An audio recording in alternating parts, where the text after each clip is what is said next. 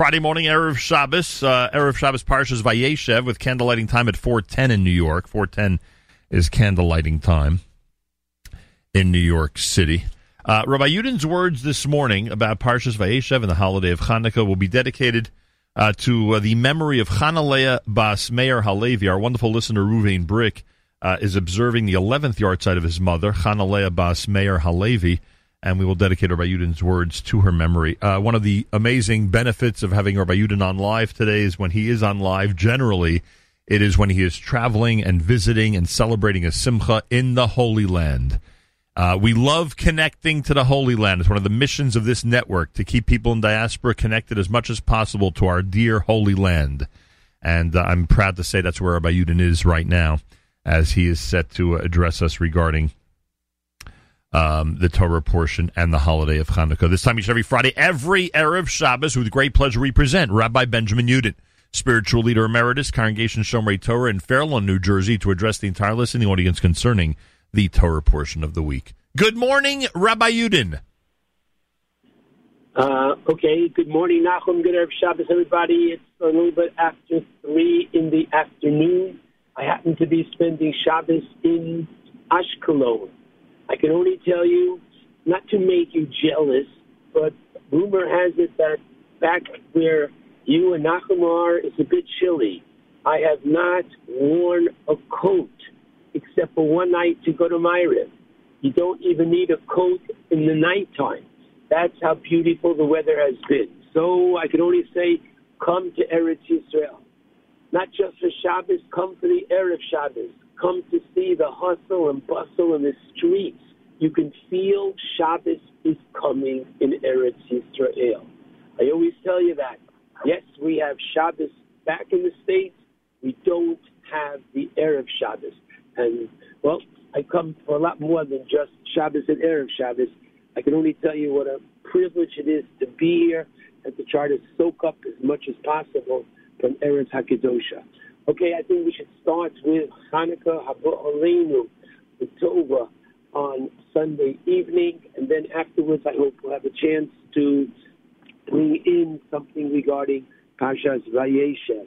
Okay, so the first thing we should understand historically is that Purim and Hanukkah, the two rabbinic holidays, is that Purim came before Hanukkah.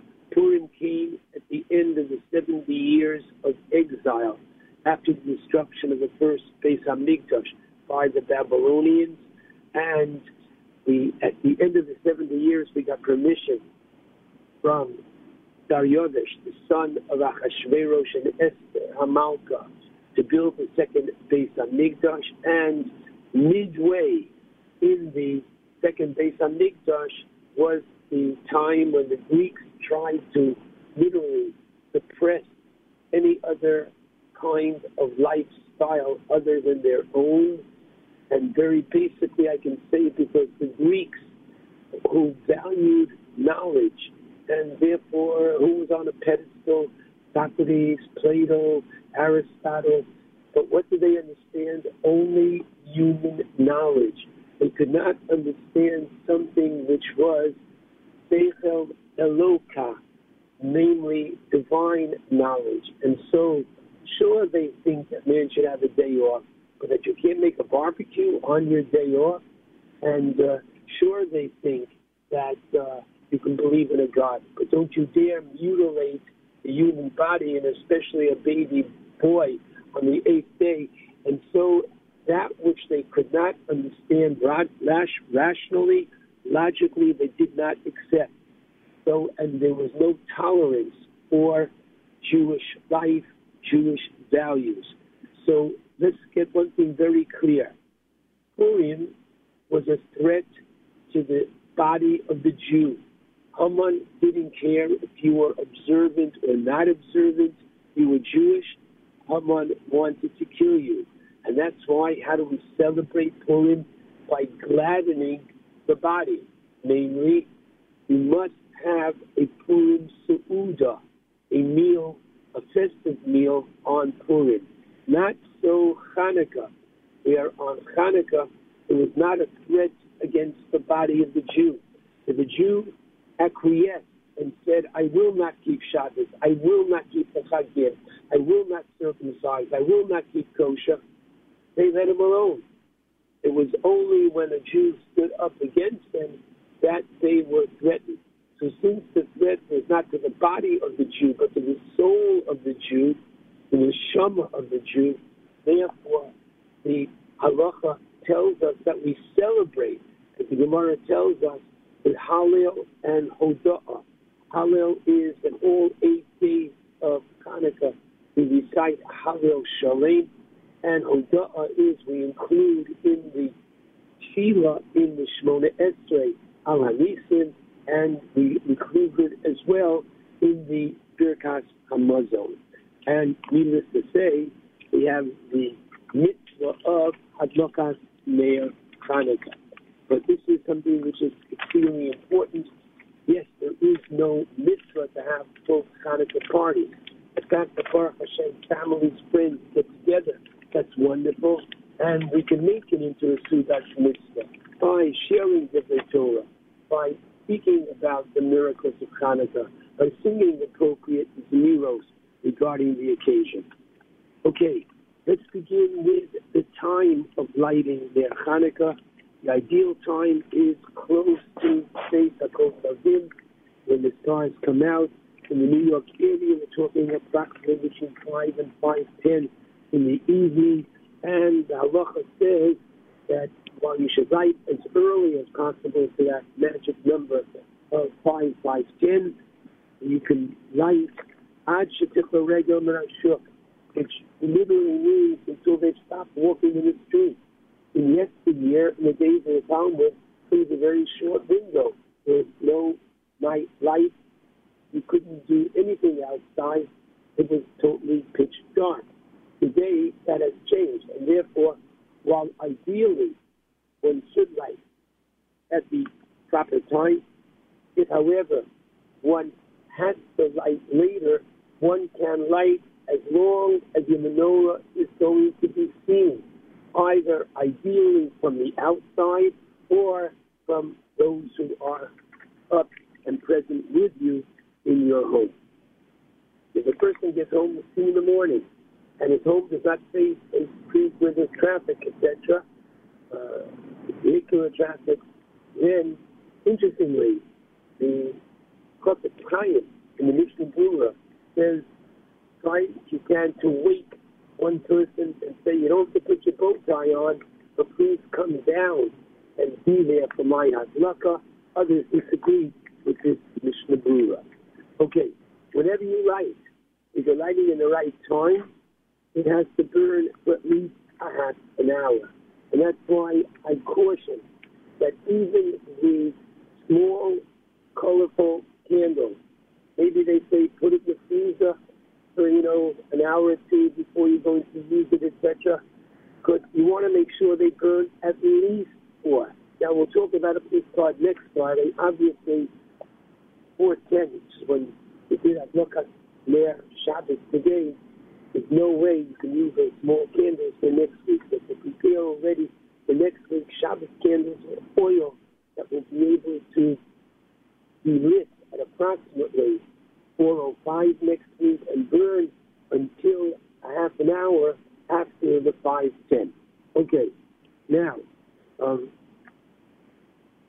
during the week, if you're lighting early, and the earliest you can light is Praga Mincha, which is about 3.35, etc., you have to once again make sure that you're using a lot of oil or large candles.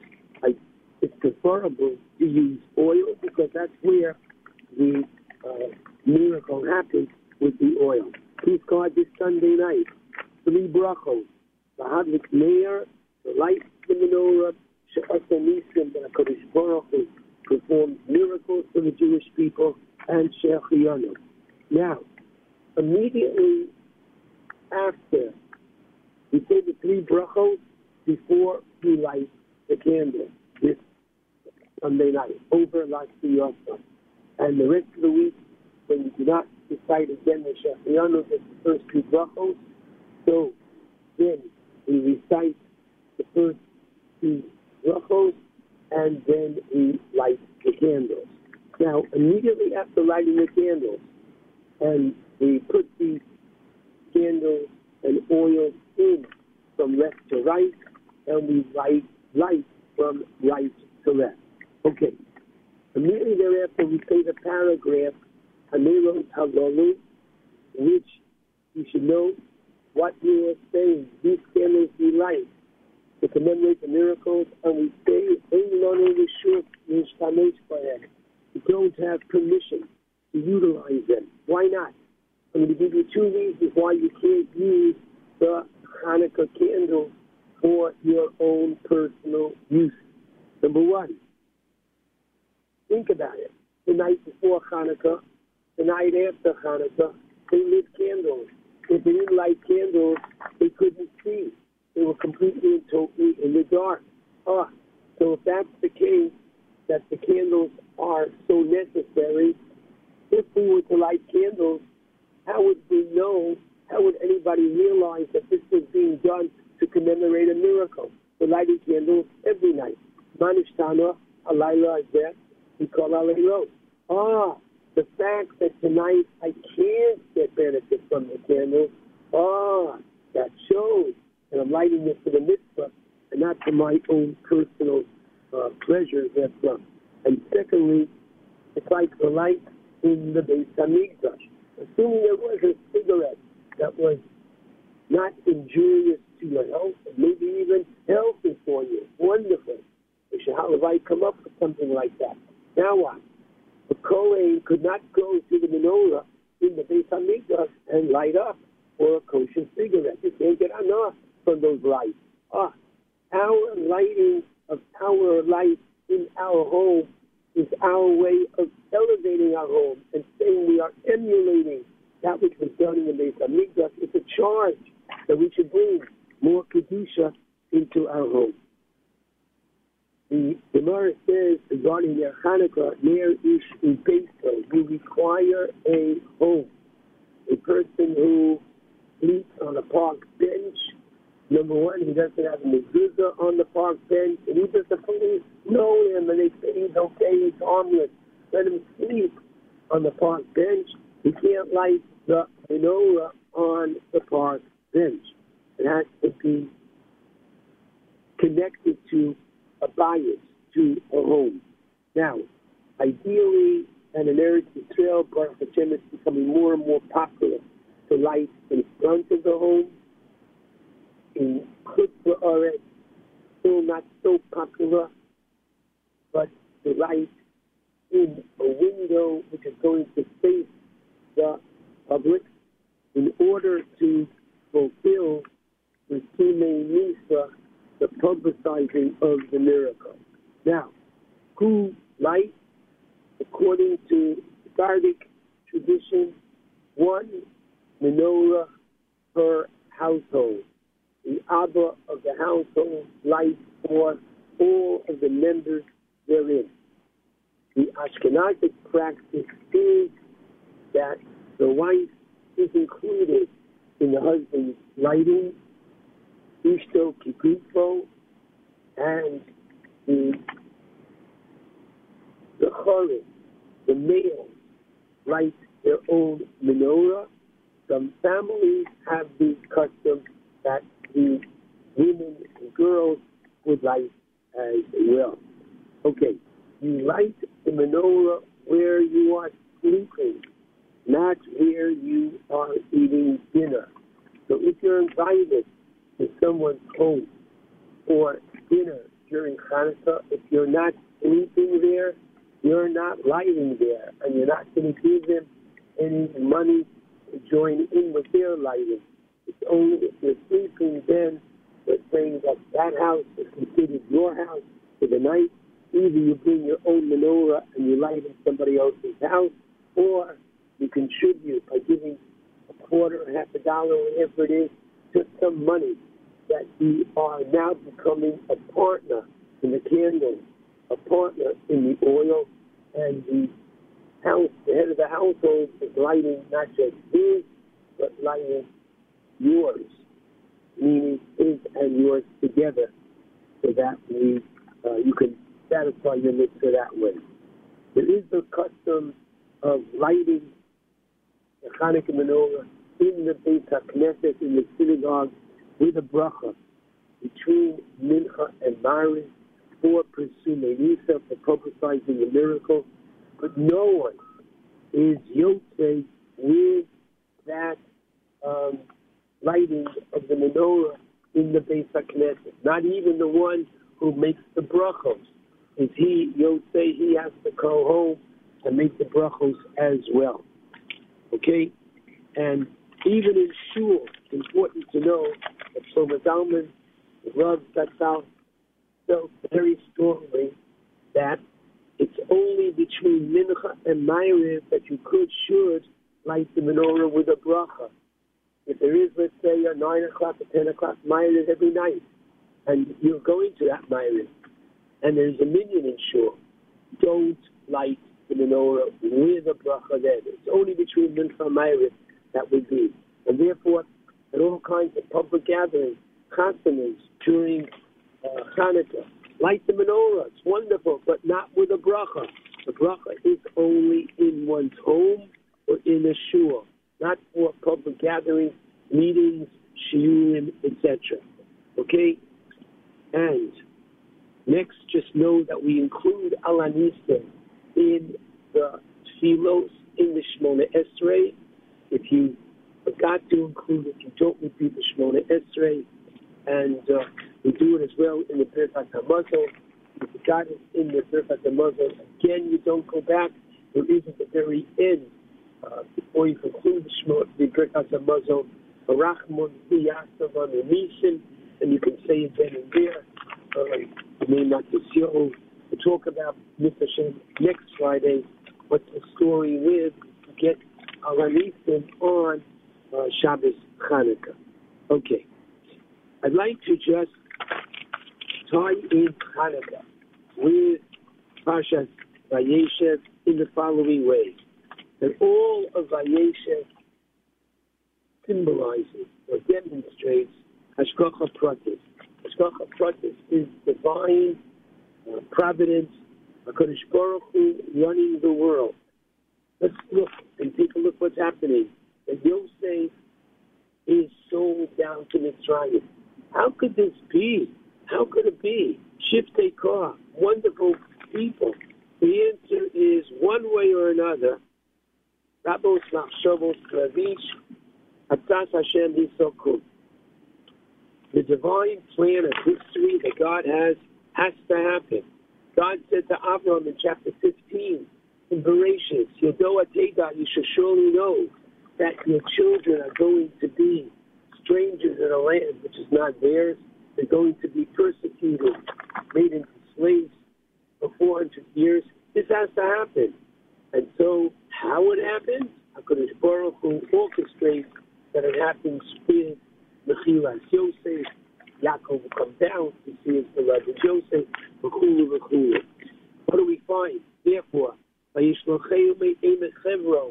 when Yaakov sends Yosef down to his brothers, let's make Amek. Rashi says, come on, Hebron is not in the valley, but from the Eitzah Amukah to fulfill that which God said to those who are residing in Hebron, meaning Abraham was buried in Hebron.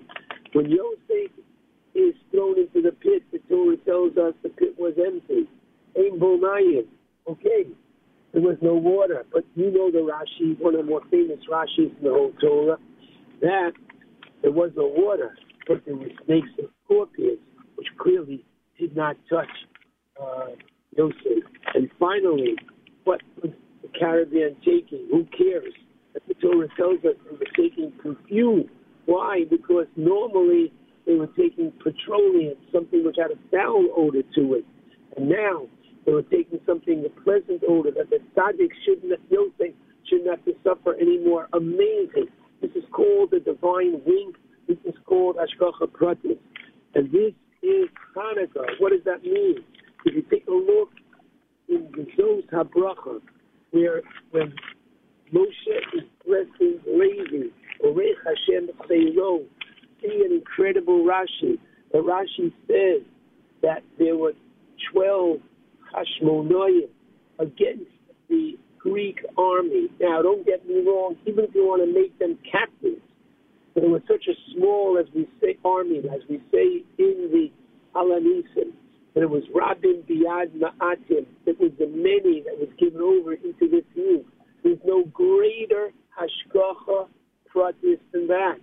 And the whole purpose about putting the Hanukkah menorah where it can be seen by others is to remind us Sha'asanisim HaKadosh Baruch Hu performs nisim miracles, which are wow, such as the oil should burn for one day, burns for eight. That's a wow of a miracle.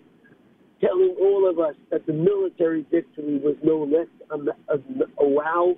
And finally, as the Ramban says at the end of Pashas Bo, from the open miracles, we are reminded that every day, HaKadosh Baruch Hu showers us with miracles. Shebachol Yomi Mana.